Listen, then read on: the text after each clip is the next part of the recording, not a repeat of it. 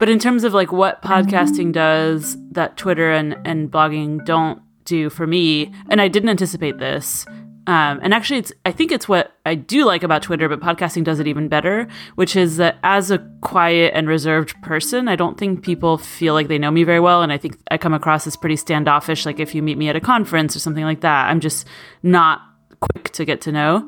And so I think the podcast helps make me more human in people's eyes, like people who listen.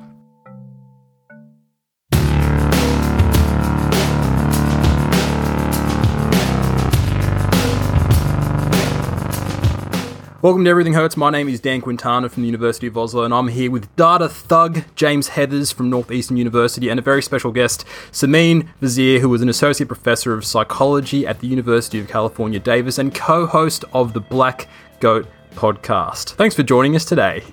Thanks for having me. Yes! Well, yeah. Finally happening! I have wanted to do this for ages.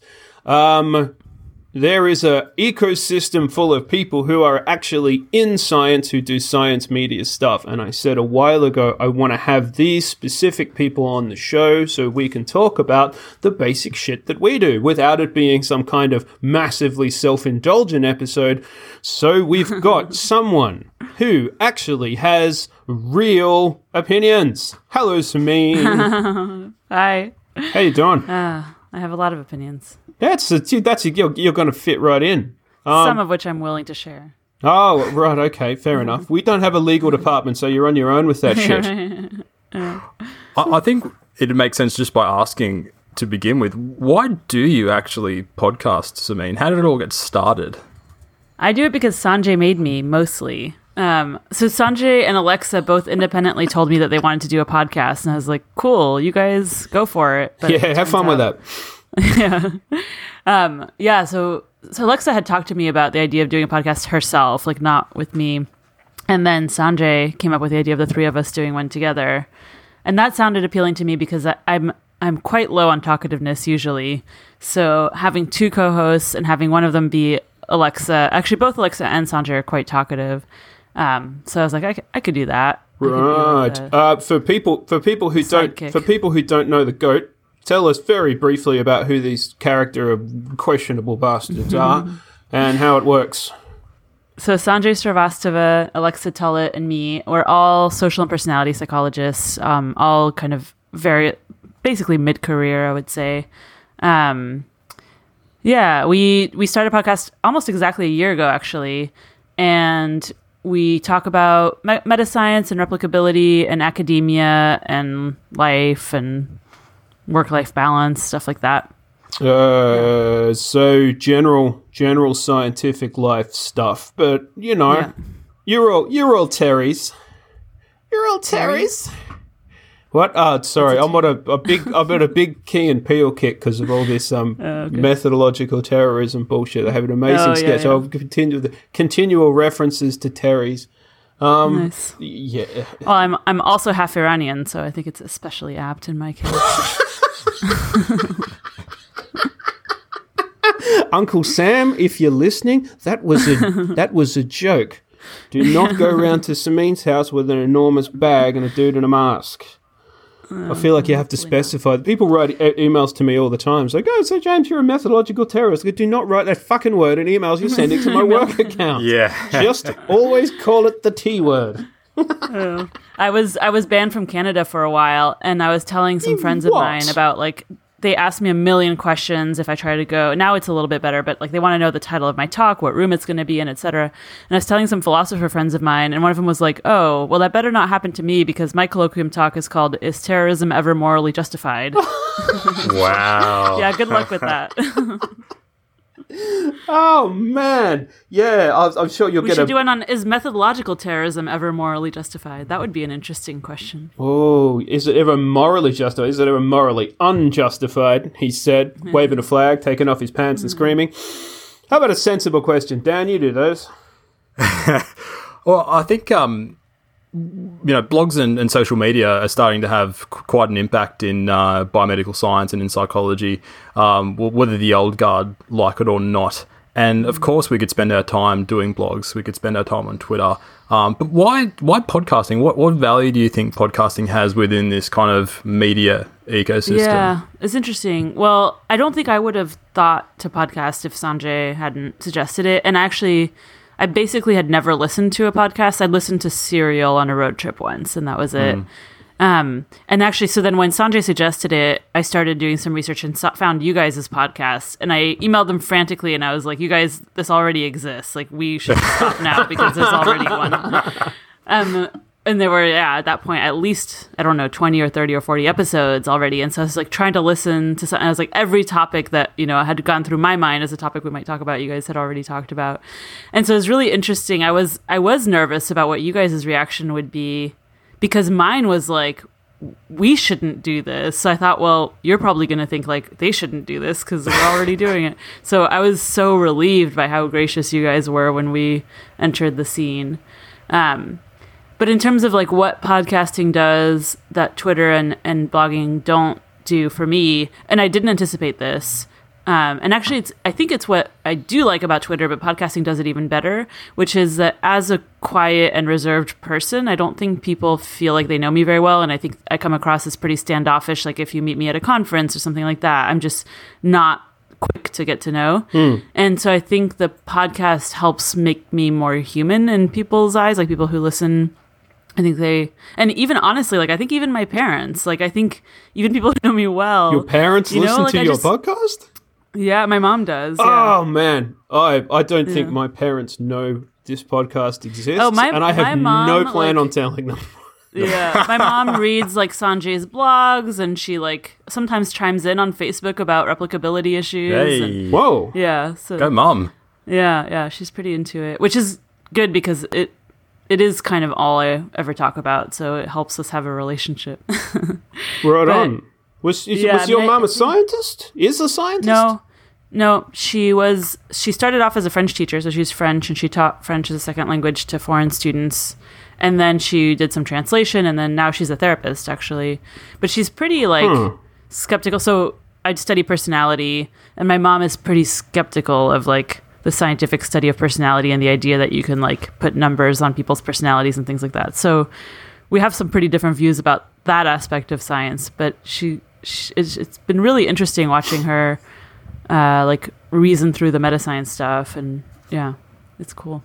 Yeah, it's good. It's good watching everyone do that. I, I think Dan has yeah. a very similar experience to you as a, a, a person who can generally be found hiding, um, preferably behind, b- behind objects with a reasonable degree of opacity. I mean, this this lets him express his true inner arsehole. And uh, you've got me, you got me, Heathers. Yeah, I, I, I totally find I, I find the same sort of thing in that um, it just gives you a, a medium of expressing yourself, which I think gives much more freedom than blogs. Um, mm. I do blog occasionally, but I tend to overthink what I'm writing. Yeah. Um, yeah. I think within when you're writing a paper, there's a very clear structure of what you're doing. Yeah. There's an introduction, yeah. m- methods, results, and conclusions. Um, whereas when it comes to blogging, it's a lot more freeform. So quite often, yeah. you're, you're writing, you're, you're second guessing yourself. Um, yeah, you're doing you're doing all these things. But when it comes to podcasting, you're just discussing stuff. And I think yeah. one of the main reasons that that James, that James and myself started is that we found we were already talking about these things. Um, we were already talking about these things over Slack. Um, and uh, we thought, um, you know, if, if we could do screenshots of our Slack conversations, but a lot of it would just be uh, gibberish from James from his fat fingers touching too many keyboard, uh, t- too many keystrokes. But we thought, well, let's just record this stuff, and um, perhaps people are interested. And we found a lot of people who, and this is kind of an unexpected thing, they go, "I thought, I thought I was the only person that was experiencing this." Mm-hmm. I think we, James and I both um, came from a large psych department. That's where we did our PhDs.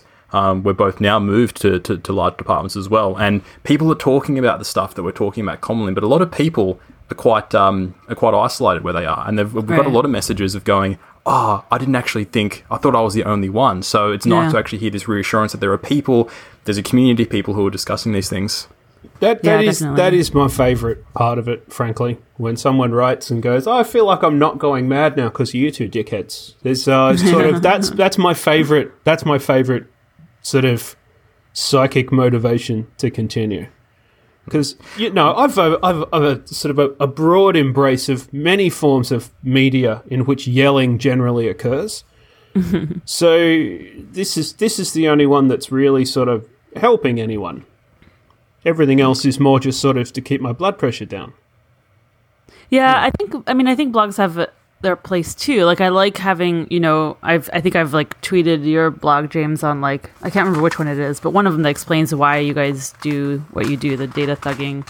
That it's nice to have a thing to point people to who may not like download and listen to your podcast, but they can spend five minutes reading your blog. So I think both are good. But what I, yeah, what I really like about the podcast is the first person voice, which is also what I liked about blogging. Like when I started blogging, I thought, like you can't you can't have that kind of first person voice in your scientific articles, um, and so blogging felt like a relief for that reason. And then podcasting is just that times a thousand. Mm. Yeah, for sure. We are going to take a very quick break, and we'll be back soon. Hey, it's Dan here. You're probably wondering why we've taken a break so early in the episode. Well, I've got a really good reason. It's because my wife started to go into labour. So, as you can understand, I had to leave our chat early. My wife and I now have a healthy baby girl who's just turned one month, and we couldn't be happier. So, I hope you enjoy the rest of the episode with James and Simine.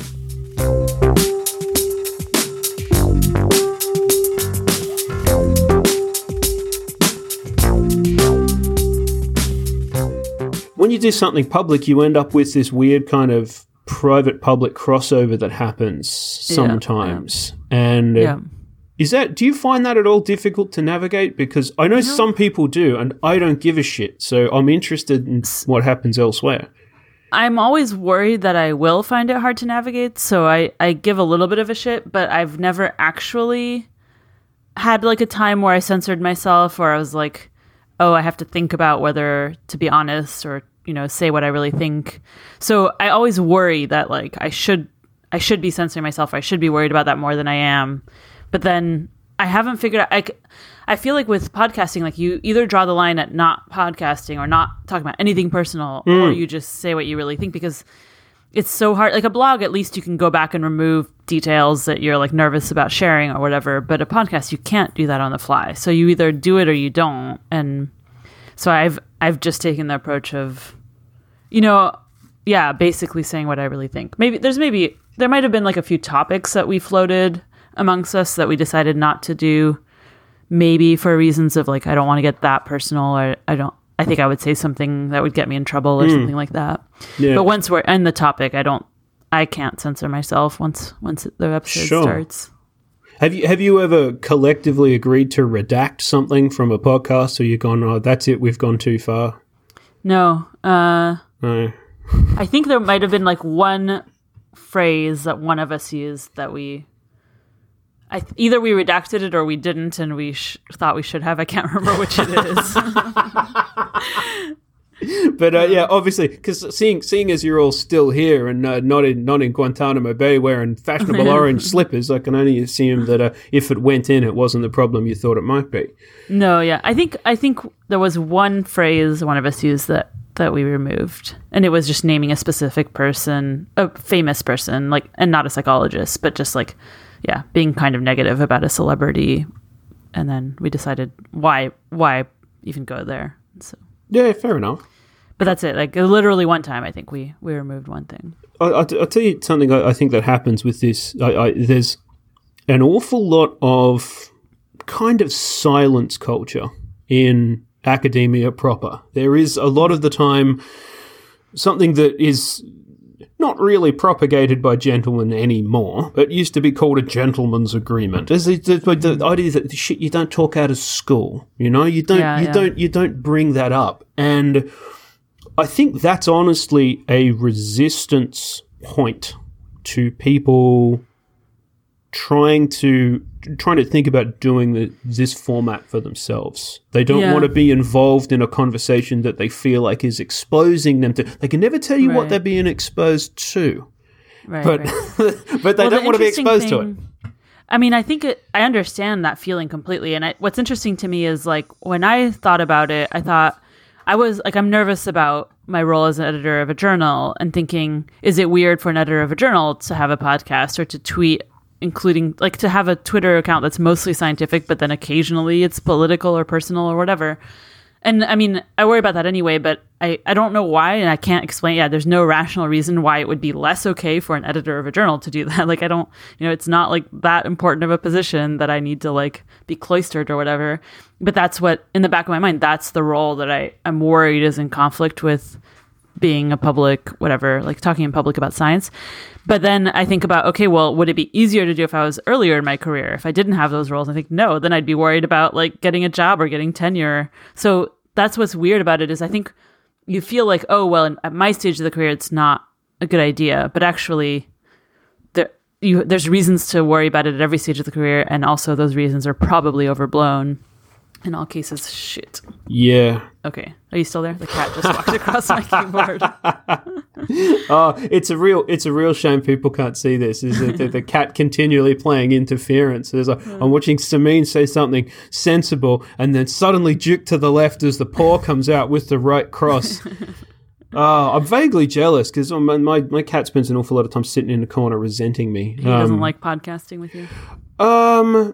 He doesn't like podcasting because I sit up. If I was lying flat down on the couch and uh, he could he kind of uh, sit on me like he owned me, yeah, yeah. and um and like purr, purr directly into my ear and occasionally bite my hair because I yeah. never I never I never said he wasn't weird. um, he's definitely he's definitely got uh, more than a few neurons that just run in little loops for some yeah, reason. Yeah.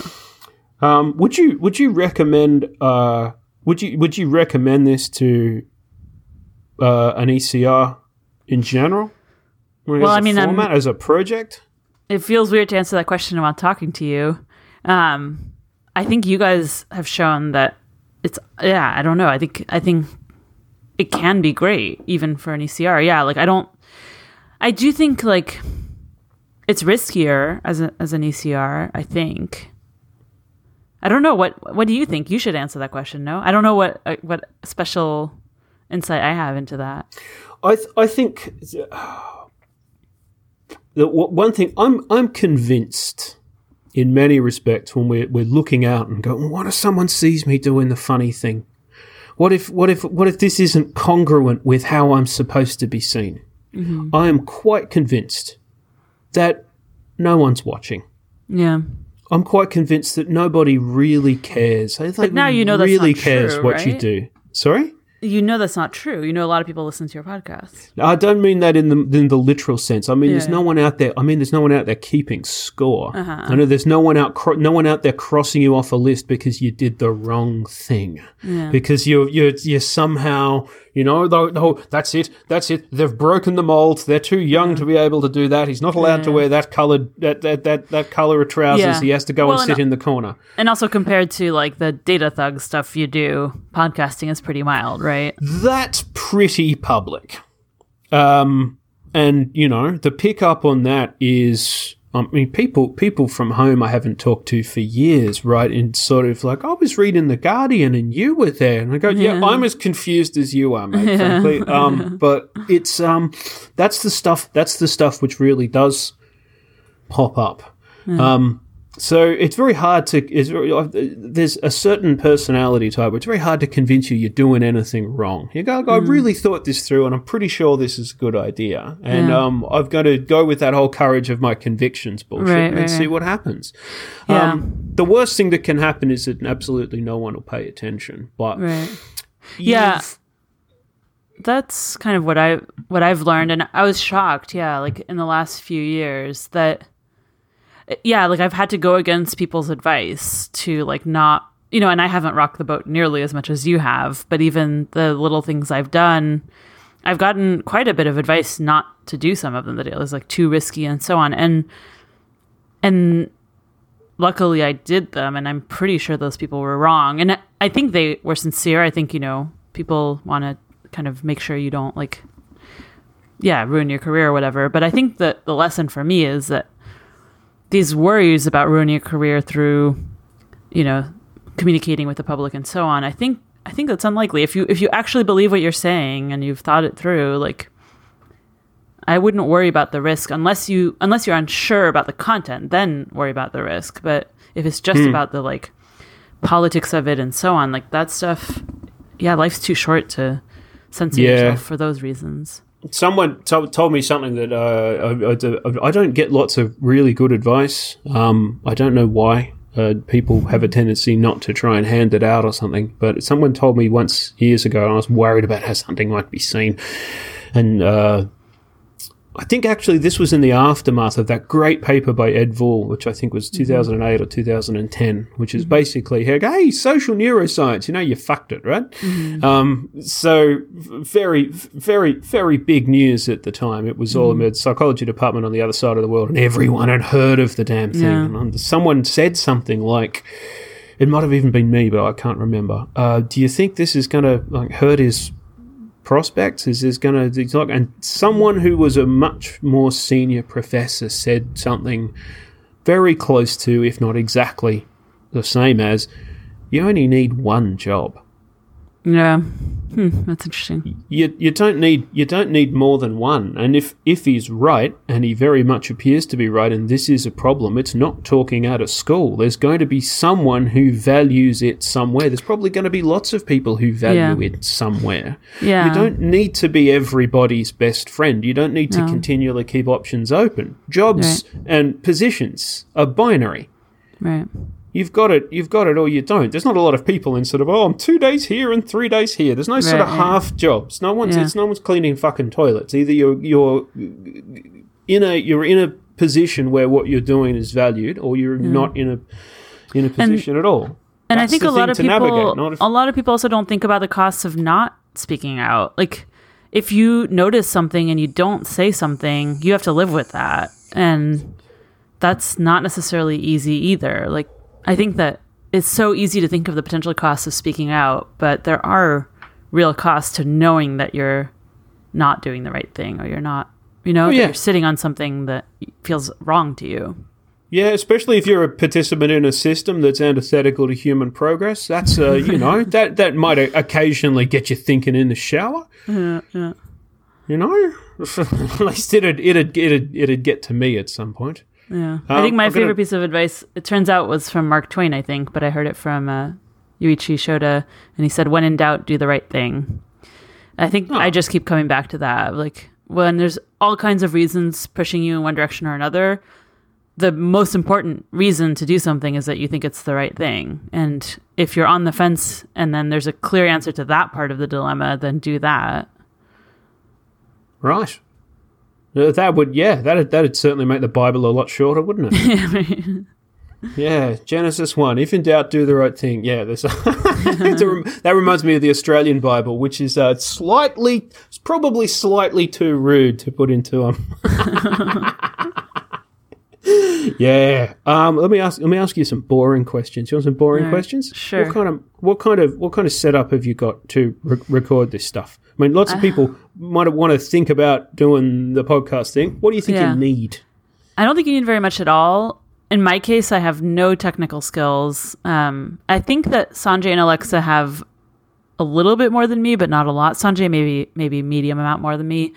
So we each record our own sound on a QuickTime file. Um, we each yep. have a microphone. Like mine costs fifty bucks on Amazon. Um, you need headphones. Um, yeah. I bought Alexa some nice headphones, or maybe I bought her mic. I can't remember. One of her birthday presents was either microphone or headphones because she was getting less high quality noise than, than us. So yeah, like, you know, fifty bucks for a microphone, however much you want to spend on headphones, QuickTime. And then I think Alexa, so Alexa does the editing. I think she uses, I'm not even going to guess. I don't know. Something that was already on her computer. I don't think she paid for any software or anything. Yeah, you don't have to. I want to say GarageBand, but I don't I don't know if that's right. You can you can you can do it in that. I'll tell yeah. you what we've got. We've both got these as the thing here, which is uh what what uh it's a snowball it's a snowball ice. Uh-huh. It's uh, almost exactly the same as yours. Yours is slightly more flash. The headphones that I've had, we've we've not made this point for a few guests, and we had problems with this. But you absolutely one hundred percent must have headphones. Um, yeah. I use the cheapest ones possible for the reason that it really doesn't matter, and a lot of the time I end up lugging my shit around. Is that because Dan's the- not very loud? Like if If someone was loud, though, wouldn't the mic pick up the sound from your headphones if you have earbuds? Yes. Uh, no, earbuds earbuds are better because you oh, turn really? the sound right down and they're, they're right the whole way in. Trust me, we've oh, tried this with I've tried this with Sennheiser studio headphones and with other things. I like okay. the earbuds best of all. Okay. They also interfere less with your ability to hear yourself talk. Yeah. Because they don't have the whole and right. that if you modulate your voice properly, it's super, super annoying to have the cans on the whole. It's why right, whenever right, you right. see singers in a vocal booth and they've got feedback on at the same time, an awful lot of the time they've got Um, they've got one microphone cup off. Yeah. So you've, you're attending, you're attending in two different directions, and yeah, a lot yeah. of a lot of the time, I have I have uh, an earbud out, mm-hmm. but they inter they don't because it feels it feels really strange, and if it doesn't feel natural, it's going to sound like shit. Yeah. Um, I do my pro- we do our own processing because it's not a, a problem. I've done some audio stuff over the years in a variety of contexts. So I use Audacity mm-hmm. to bump up my dulcet tones into something that's a little bit more regular and mm-hmm. straightforward, um, equalization, compression, et cetera, et cetera. Um, but that's literally it. Uh, yeah. We've had pl- have you you've, you've, you guys have had a few guests, right? Yeah. Uh, you had anyone record out of a, a phone or a computer microphone or anything like that? I don't remember. There have been hmm. – I don't think so. We've had a few technical problems. Like, yeah, there were times when someone forgot headphones or when our QuickTime yep. files didn't save, so we had to use the Skype backup or things like that. Um, so, yeah, the yeah. quality... I mean, we used to get emails about the quality of our audio, and I was like, yeah, I get it. Like, if it was... I don't know. We've made small adjustments to try to make it better, but we're also... Yeah, some, like, some of those are from me. I wanted it to sound good. Yeah, I, yeah. Uh, I I wrote to I wrote to Sanjay relatively early on, and... Yeah. Um, It was so it was good, and you it all it all it all changed, and um, mm. now everything's fine. It's just it, the the the problem is what people expect. It becomes a distraction, especially if something's tinny, right? Right. You know, right. and then you learn not to breathe on the microphone and spit too much. I et cetera, haven't et cetera. learned how to do that yet. Apparently, oh. I breathe on the microphone all the time. So basic, basically, the learning curve the learning curve is pretty fucking non-existent. You really don't need much, yeah. Right through to it. Yeah. We got our logo from like a free, you know, non-copyrighted thing. So our logo is just this thing this artist did that and put on the internet and let anybody use. Same with our theme song. Um, sure. We, I think we. I bought the domain name. I think that was my contribution. There you go. The technical stuff. In in other words, so if there's a broader point to all of this, the barrier of entry is fuck all. Yeah, it really is. Yeah. Um, especially considering the, the, the literal best thing you can do to make it sound better, no matter how you're recording it, is um learn how to manage audio properly. Mm-hmm. Pretty painless, huh? Yeah. Yeah. Um, it's just uh, I wonder if there's resistance from some people about uh, the, the the idea that when they when they talk it won't sound compelling or, or, or good or sort of focused. They're mm-hmm. worried that they'll lose the, the thread of what they're talking about. Hmm, that's interesting. I don't worry about that, even though that I'm like known, I have like a reputation for long silences and like awkward lack of talking in general. And so you would think that if anybody was going to be worried about hosting a podcast, it would be me. But I mean, finding the right co-host is important. So know your weaknesses and find co-hosts who complement yeah. those. How do you know you've you've you guys are there's three of you on a podcast and you co- and you you have a that's a that's a triple header. I think the the, the two up is much more common. What's yeah. your what's your do you have a broader opinion on co-hosts? Because I have a very strong opinion on this, but I think yours is more interesting. No, I don't. I don't have one. I don't think I haven't really thought about it. Um, I feel bad for people who can't tell me and Alexa's voice apart. You and Dan are easy because of the content of what you say. So I don't think I, I could tell your voice you apart if you were forced to say the same thing in the same tone of voice, but I can always tell who's saying what. Oh, wow. Sorry, you sound completely dissimilar. Um, whoever's saying that is... Oh, yeah, uh, interesting. Yeah. All, all allegedly white people look the same to me. Oh, my God. Okay. Um, so what do you so- think about the number of co-hosts? Sorry, what? What do you think about the number of co-hosts? Oh, you said you have um, a strong opinion. N- number number is, I think four four is unwieldy. Uh-huh. Have you ever tried four people? Because you, you end up with you end up with crosstalk and people getting talked out. There's actually not enough time. Yeah. Um. To, there's not enough time in a normal conversation to fit four people in. Yeah. Um. And I would never try to. I would never try to do one by myself. Right. Uh, I think one on one on one. one-on-one interviews. I mean, we're doing one. Yeah. But um, the, the idea that it would be just me anchoring the center of it the whole time, mm-hmm. basically, I don't think anyone's that interesting. Mm, interesting. I don't think I don't think I'd do a solo podcast, even with even with great guests and good production and all this other stuff. Yeah, yeah. I think that people listen to podcasts for a sense of community and interaction. Yeah. There's an element of that that has to be present. Yeah. So I'm very, very definitely on team co-host, and yeah. I do not listen to any podcasts that are run by just one a, sing- a single person. He's uh, going out and. Uh, going out and shaking things down. Yeah. It's just a, a, a lot of the time, if, if people are going to listen more than once, they feel like they know you, and mm. the, they, they feel like they define you in the relationship to other people. I feel like anyone who anyone who listens to what you're it, it, you, you end up with a job interview style situation when you're doing that all the time. Mm-hmm. And it becomes like your your control over something is not, it's not interactive anymore. It becomes mm-hmm. this weird sort of point-to-point interaction. So it doesn't even really feel like a, a podcast. It's not like a series of interviews. Mm-hmm. Um, and I cannot stand those things like the Alex Jones style where there's just one person yelling in a room about shit. I mean, not even necessarily Alex Jones, who is, mm. is mad because he yeah. thinks that all frogs are ducks and the, the color the color beige is gay for tissues, and, and the, the entire entire world is, is yeah, technically yeah there's yeah um that that style doesn't work unless you're a demagogue, basically. Mm-hmm. And I don't think a demagogue would do a very good science podcast. Mm-hmm. yeah, might, probably not. I, I, mean, I'm, I might, I might be wrong yeah. at one point in time. Yeah, when I, I get, someone gets himself a fan club, and you start believing your own bullshit, I think you're going to do a genuinely terrible sort of uh, a genuinely terrible transfer of information. Yeah, I mean that gets people. to like another question, which is what makes what? How do you know if a podcast is a good podcast? Like, is is having a lot of mm. listeners the goal? Like, I feel weird about that. That's I do you even know how many listeners? Do you even know how many listeners you have? I don't. We checked for the first time last week. Oh, yeah. How do you yeah. know? Or you do know, do you know the number of downloads, or do you know the number of regular listeners?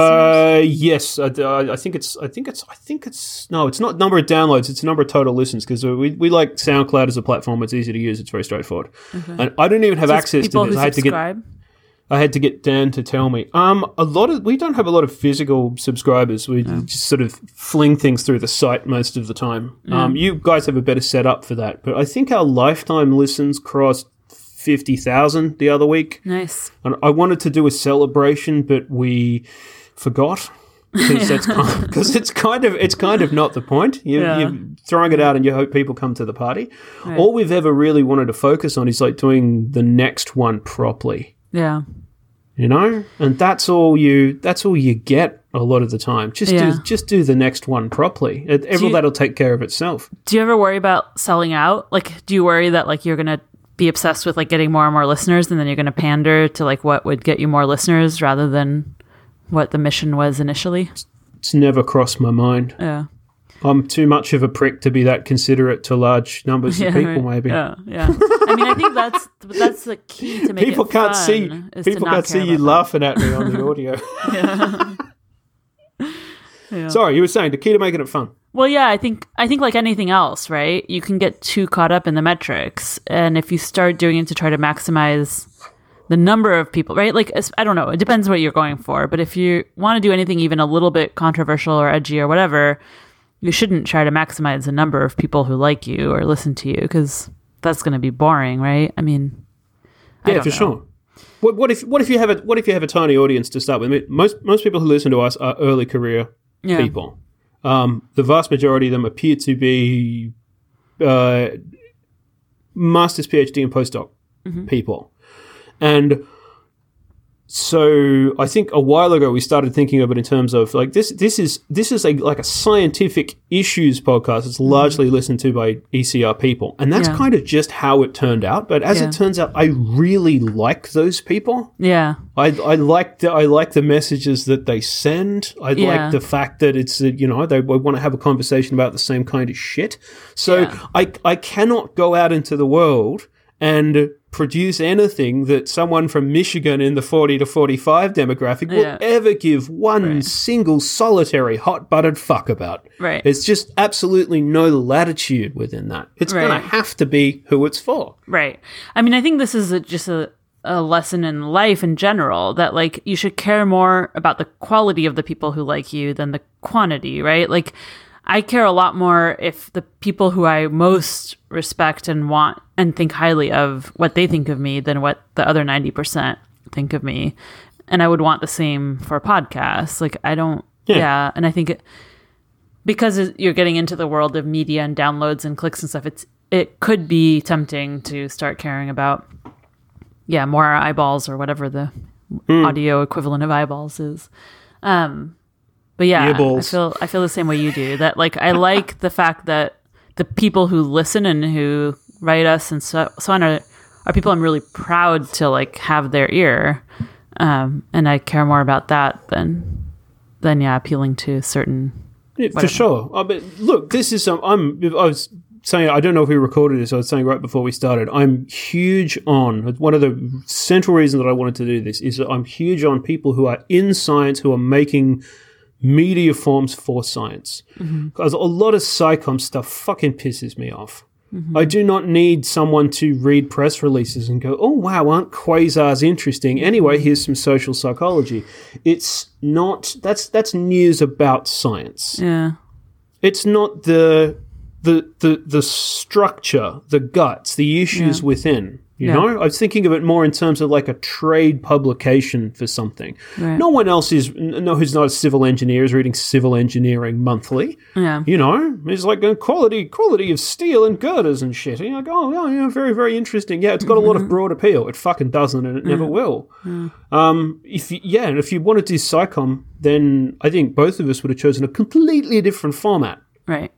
You know, you would have yeah. gone with something else, tried to get a media partner, tried yeah. to, chosen completely different topics. Because yeah. people who aren't, no one who's who's not a scientist gives a fuck about meta-science stuff. Right. A lot I of think scientists why... don't care about meta-science stuff. It's complicated. Yeah. I think it didn't occur to me to do a podcast because I thought podcasts were more in that psychom category of, like, mm, for people sure. who want to, if your goal is to, like, like TED Talks or popular books or, you know, editorials and major newspapers, stuff like that. Like, if that's the audience you want to reach, I thought that's why you would do a podcast. Otherwise, yeah, just write a blog that, you know, thirty people will read, and that that's the thirty people you really care about reaching, and so on. But but it turns out I do think, yeah, I think the podcast is more like what I imagine the blog being. It's more like for your peers and in group and so on. And it's nice to have that. Yeah. Yeah. It's um there's there's yeah and like I said, there's something for, for people who don't have that in their normal life. Mm-hmm. It's hugely normalizing. Mm-hmm.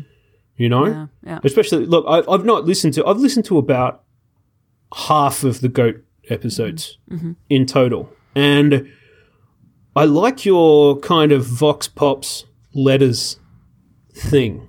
Yeah, because it's not it's not just the fact that it, it throws up all sorts of shit you might not ask or tell to other people, and I mm-hmm. don't necessarily always agree with the answers of the questions that yeah, you guys yeah. give, because you're all very cautious, level-headed people, and let's give me my full due, I am a bombastic prick. So the answers diverge, but I like I like the fact that there's a resource for people to do that. Yeah. And yeah. it's it's uh it's it, it it's it's not as if you can run out of questions. Yeah, so actually before the podcast, we were going to do, I guess it would be a blog, but it was going to be a website where people write in for advice and we give them, like, serious but hopefully humorous advice. So that was the incarnation before the podcast. So when, and I, I think I was, I was pretty excited about that. So when Sanjay came up with the podcast idea, I was like, can we combine it with the advice column idea and do those together? Yeah. Yeah. Do, what is there? Is there a podcast format uh, run by anyone in particular? Is there something that you'd really like to see? Do you have like an idealized? You, I mean, you obviously don't spend a lot of time listening to them. Yeah. But is there something that could compel you to? That's a good question. I think I'm just not. I my mind wanders when I try to listen to things. So podcasts just aren't the ideal medium for me because I can't focus on audio information. I oh, often have enough. to rewind and like play it again. Um, but I mean, I think humor goes a long way. So your podcast is the basically the only one I listen to because I think the humor Yay! keeps me engaged. um, yeah, well, that's yeah, that's not for. Um, as we've had occasionally had conversations about me dialing shit down, and I've occasionally no, promised do to do that, don't and I've occasion and I've occasionally not done it at all. um, the the thing that the thing that we found, oddly enough, is that we, when we started out, is that if it was a, I occasionally lose my shit completely, yeah. and we always thought we always thought that that would be a problem. And I go, oh, yeah, I suppose you're right. I suppose I should probably behave myself, et cetera, et cetera. And then it turns out those ones end up like bumping up. People write to you, they go, "That was hilarious," and you go, "Hey, hilarious. I was having a meltdown. I, was, I don't even I don't even remember half of it. It was the, the whole world went red. I didn't know where I was." Yeah. Um, but p- people people liked it. I had no idea that was going to happen. It just sort of it just yeah. sort of evolved. I think that um, if you're going to do a podcast, you have to be prepared to like show whatever that side of you is. So I don't have that that side of me the same way you do, but like being prepared to show whatever the more human side of you that you wouldn't normally show. Like if you were in your department at a faculty meeting, you wouldn't show. Right. I think that's what makes it worth listening is like you're, the hosts have to be willing to like be a little bit more real. Yeah. And if that yeah, includes yeah, yeah. humor, that's even better. But I, I suppose that, that might be, that might be one of the resistance elements that people have to it is yeah. I actually have to be, I mean, papers are awfully impersonal. Fuck, it's hard right. to guess like the, the personality and intentions of someone from actually reading scientific material. Yeah. It's yeah. not voiced anymore. No. Yeah. A part of me loves reading papers from the fifties and sixties because my work crosses over into cardiology, so I get to read classical physiology papers all the yeah. time. Yeah. And I really like them. Because yeah. a lot of them are written in, I mean, you can't really do research like this anymore, but the actual structure of the paper has a conversational style to it that I really fucking like. Yeah. And it's it's much easier to read, and you feel like some of them have got sort of asides and jokes and dry humor and shit yeah, like yeah. that. And I kind of I kind of dig that. So yeah. m- maybe maybe if that's the maybe maybe uh, there's there's people out there who are like looking to get started into some kind of media format. Maybe that's maybe that's how they feel. Like they'd rather personalize the stuff that they're doing. Yeah, because you you certainly don't get. I mean, it, it, when you when you write a scientific document, you are writing to other people. But there's mm-hmm. absolutely nothing of you that yeah. is in this thing that is so important to your career with your name on the fucking front. It's like the exact opposite of a lot of forms of fiction. It's even the exact opposite of a, a lot of forms of uh, popular long form nonfiction. Mm-hmm.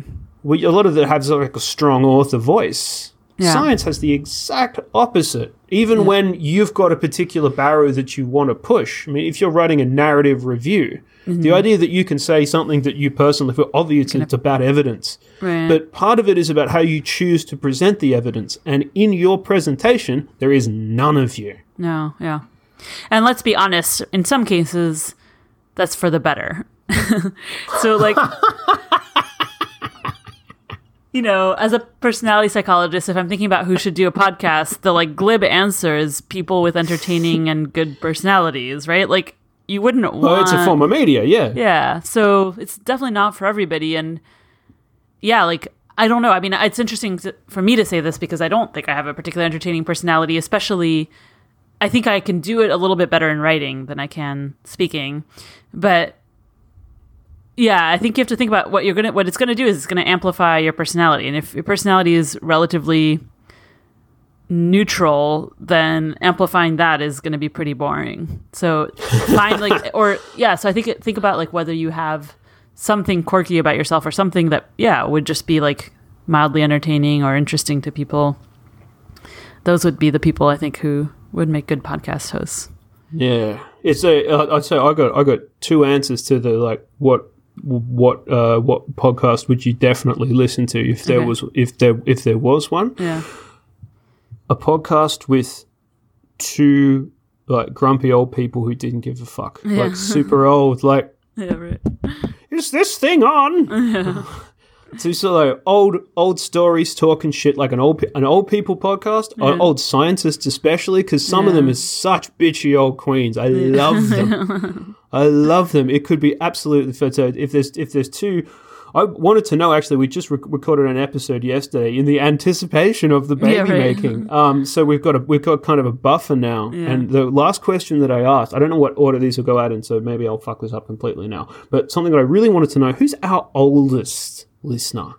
Hmm. That's super interesting. I know there's a fucking million people who are somewhere between sort of uh, twenty-one and twenty-nine, yeah. right? I want to know who the oldest listener is. I want to send yeah. them some kind of prize. Yeah, right, right. And then, I, and then I want them to start their own podcast called The Cranky Old Fuck Science Half Hour. yeah. I would listen the hell out of that.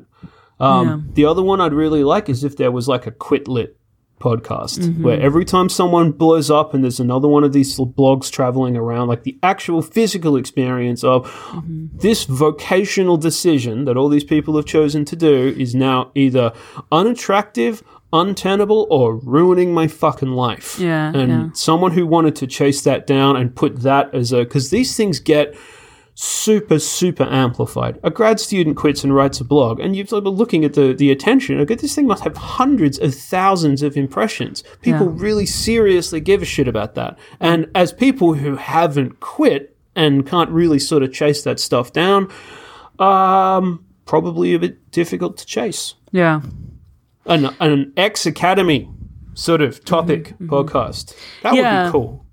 Yeah, that makes me think, like, I think what I'm most curious about, but also scares me a lot about podcasting is is learning about people's personal lives, which is something, like, I think that we, we try to walk a fine line on The Black Goat about, like, doing some episodes where they're a little bit more about our personal lives, but not doing that too much because we want, don't want it to become about us. But, like, having guests each week who are willing to actually talk about, like, the hard stuff in their personal lives. Like, how do they decide whether or not to get married or have kids or make a sacrifice in their relationship for their career or for, in their career for their relationship or... Yeah, or, or move. Yeah. So, actually, our next Black Goat is going to be about moving. Oh, um, uh, yeah. yeah. It's a big one. Yeah. But so, all of these things, like, I don't know. I'm I'm fascinated. Like, I find those decisions so hard. I don't understand. Like, and then to me, it's bizarre that we don't talk openly about the fact that those decisions are so hard.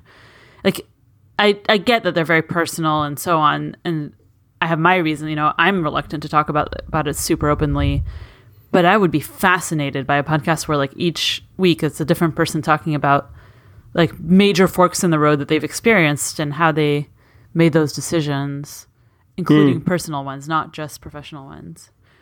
Yeah, yeah. That's a there's a, a, a clinical. It's a clinical psych person who's a good got some good active listening shit going on. Who themselves is kind of a f- former researcher. That is, uh, yeah. You would, yeah. The, the the the tubes would be burning with people to to to get to hear about that. Mm-hmm. Yeah, I, I wrote something about. I wrote a actually. I've got like half a book that's finished on this. This is just sort of advice for PhD. Yeah, students. I heard you mention that um, on on a podcast. I'm excited to. read that when it comes out.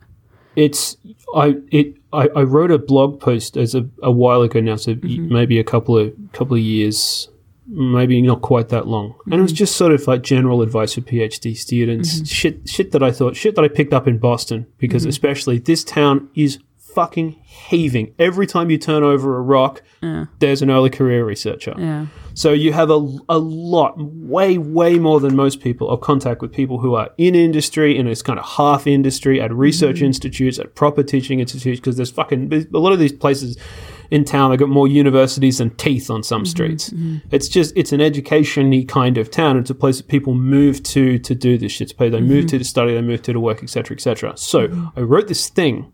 And I don't track metrics of things I've written super closely, mm-hmm. but this did more even than some of my sort of fitness industry stuff where mm-hmm. there's been plenty of attention. This mm-hmm. did more reads than anything else I've written mm-hmm. in two days. Yeah. In two fucking days. It just, and, and back then I was not on Twitter. Yeah. I just wrote it and stuck it out and thought people might find this useful. Yeah. And it went absolutely apeshit. It was up to sort of eight to eight to nine thousand impressions in a day. Yeah. For something that had no promotion, that was just I just went, uh, publish yeah, yeah, yeah. and left it. Yeah. No, there's I think there's a big demand. Huge hole yeah. where navigating life, especially for because no one tells PhD students shit. Yeah. Yeah. You know? I mean, you you probably do. Yeah. I mean, I I tell my own students, yeah, like they ask me a lot of questions, and I'm I think I'm pretty transparent with them about what it's like to be a professor and things like that. Um, but it is, I don't know. Yeah. Like I'm trying to figure out why it's scary to talk more publicly about it. Like why, why is it considered weird? Like even when someone gets divorced, there's like whispers about it. Why is that something to whisper about? Why not? Why don't people talk about those things? I guess, I mean, part of it is like often it involves other people's lives too. So you have to think about like how you talk about your life without violating other people's privacy. But yeah, I don't know. And maybe it's just me. Like I have, I have a thirst for that kind of, I want to know the backstory. Like all the people I interact with on Twitter, I want to know, like, are they in love? Are they lonely? Are they happy? Are they, have they had their heart broken? Did it interfere with their work? You know, all this stuff about like how the personal interacts with the professional. Right. You wouldn't be one of those personality researchers, would you? Yeah, right. Yeah. I was reading a thread about like how, what happens, what a lot of women experience after giving birth, and like how it, people don't talk about it. And I was reading this thread mm. with like a lot of details. And then my friend called me, and she gave birth recently. And she like, I was asking her how she's doing, and she was like kind of hemming and hawing. And I was like, well, did this and this and this happen to you? Cause I heard that happens. And she was like, yeah, I was kind of embarrassed to say it, but, and I was like, yeah, it's crazy. Like I had no idea until this Twitter thread what some of the things women face when they recover from childbirth are. Mm. Like, these are like our colleagues that were like emailing a week after childbirth and asking them to do something, and we have no idea what situation they might be in. Yeah, so there's all these things. Like I know that the personal maybe doesn't belong at work, but at the same time, like we make a lot of demands on each other as colleagues and so on, and not knowing what's going on in each other's lives is a little weird too. I don't know where yeah. the line is though. It's well You, you, yeah, you, you end up with a lot of factors mixed into that kind of shit. Yeah. So the, the, the general one hundred percent on always going workload leads you to make assumptions about the availability of other people. Mm-hmm. But universities are also famously protective of, you know, you got all this stuff in Title nine, you can't say this, and here's the official language yeah, policy yeah. on and how something works, and we're, we're going to have an investigation, and it's mm-hmm. all, it, it doesn't have the... It doesn't have the openness that some commercial relationships uh, end up having, especially yeah. that small businesses end up having. A lot of time people people know tons yeah. of shit about each other. They manage to navigate their collective life yeah. under the uh, under under no formal sort of agreement structure whatsoever. Yeah. Um, you know, also you don't you don't want to be invasive. You want to kind of leave shit alone. But also, there's also an awful lot of academics who are vaguely robotic half people yeah, right. who just expect you to turn shit out. Like yeah, you know, even yeah. the people that they work with closely. Mm-hmm. When have you produced the thing that right, I require? Right. Oh, for fuck's sake! Right, right. You know, I just lost one of my legs in a freak yachting accident. I'm rocking around on my fucking stumps here. Yeah. Just give me, give me. a minute. Yeah, it's been interesting. So I just made the appointment to put my dog down, so I know what day I'm going to put her down. And oh, so it's been wow. interesting, like when I was emailing with people about like scheduling things around that time, like do I mention like, well, and for a while I wasn't sure what day it would be. And so I don't know, like it, someone just asked me to review something for a conference, and I said no. Then they asked me again, and I said no. And then I was like, at what point do I say, like, by the way, there's like a couple of reasons why right now, like, you're not going to get me to say yes. Um, oh, Christ, yeah. So it's, yeah, it's, a, yeah, it's a matter of do so you, do you, do you tell you, them or not? Yeah. Um, when something really major, I think people are quite open. When there's, it's totally unavoidable. I, mm-hmm. This happened recently. I'm working on a project. I need to get some data, and mm-hmm. uh, the collaborator wrote back and said, my father's just died like badly and unexpectedly. Mm-hmm. Um, I've got other things going on right yeah, now. Yeah. It's like I'm pushing the button on this because there's no way. There's no way you're getting around. There's right. no way you're getting around something like that. Right. So you end up with this this uneasy negotiation thing is part of it's part of everything. Shit, we're in the middle of the uneasy negotiation podcast right now. As my co-host and my co-host is at the hospital yelling push. Yeah. Right. Yep. God yeah. damn. Um, all right. We have uh, we have questions that we ask everyone because we think they're fucking hilarious and we really like the answers to. Okay. And seeing as we're going on and on now, this is this is what happens when I don't have someone waving a goddamn clock at me. Um, I'll, I'll ask you. I'll ask you the two that are my f- personal favorite, and then we can knock this on the head and actually go and pretend we do our jobs all day. Okay. I mean, do our jobs all day. um, all right. Favorite one. Last thing. Last thing you read that you really liked. Hmm. Something is really, really properly significant, and you went, "Good gracious me, my lord! Doesn't that doesn't that change shit?" Work related or either. Anything. Um. Anything.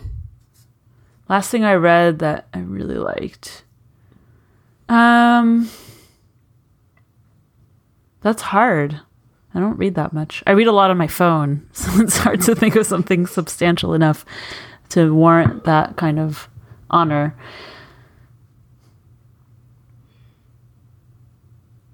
Um, I mean, this is, yeah, I guess like last summer I read a few books. So Zoltan Dienes is Understanding Psychology as a Science, and then this other one called What is mm. This Thing Called Science by, I'm forgetting, he has the last name, Chalmers, Alan Chalmers. Um, mm. And yeah, those two together really like, yeah, made stretched my mind and helped me. I have to read things like six times before they have any chance of sticking. And so reading those two books together helped like me get a little bit better grasp of why we do science and what the kind of goals and values and ideas are supposed to be that make science science.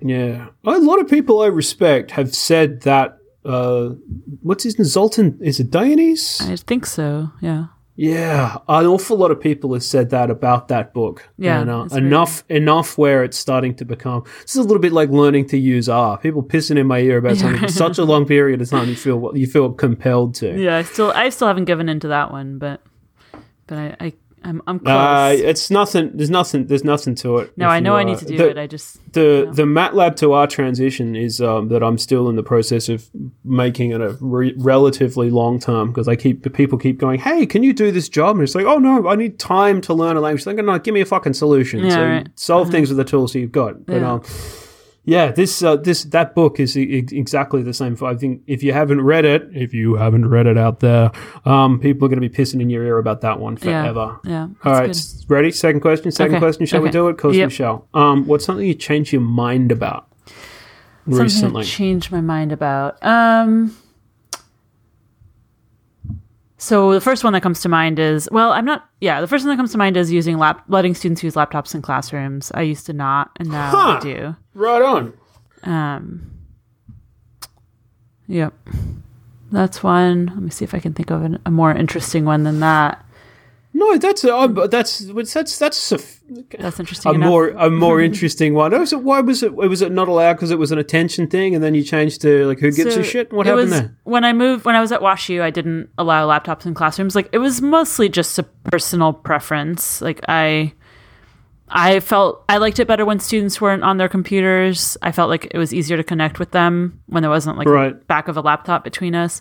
Um, and my when I'm trying to understand a lecture, I do much better if I write, or I don't know, but I feel like I I retain a lot more and I understand a lot better if I'm writing notes by hand. I, I take notes by hand most of the time. I almost never take notes on a laptop.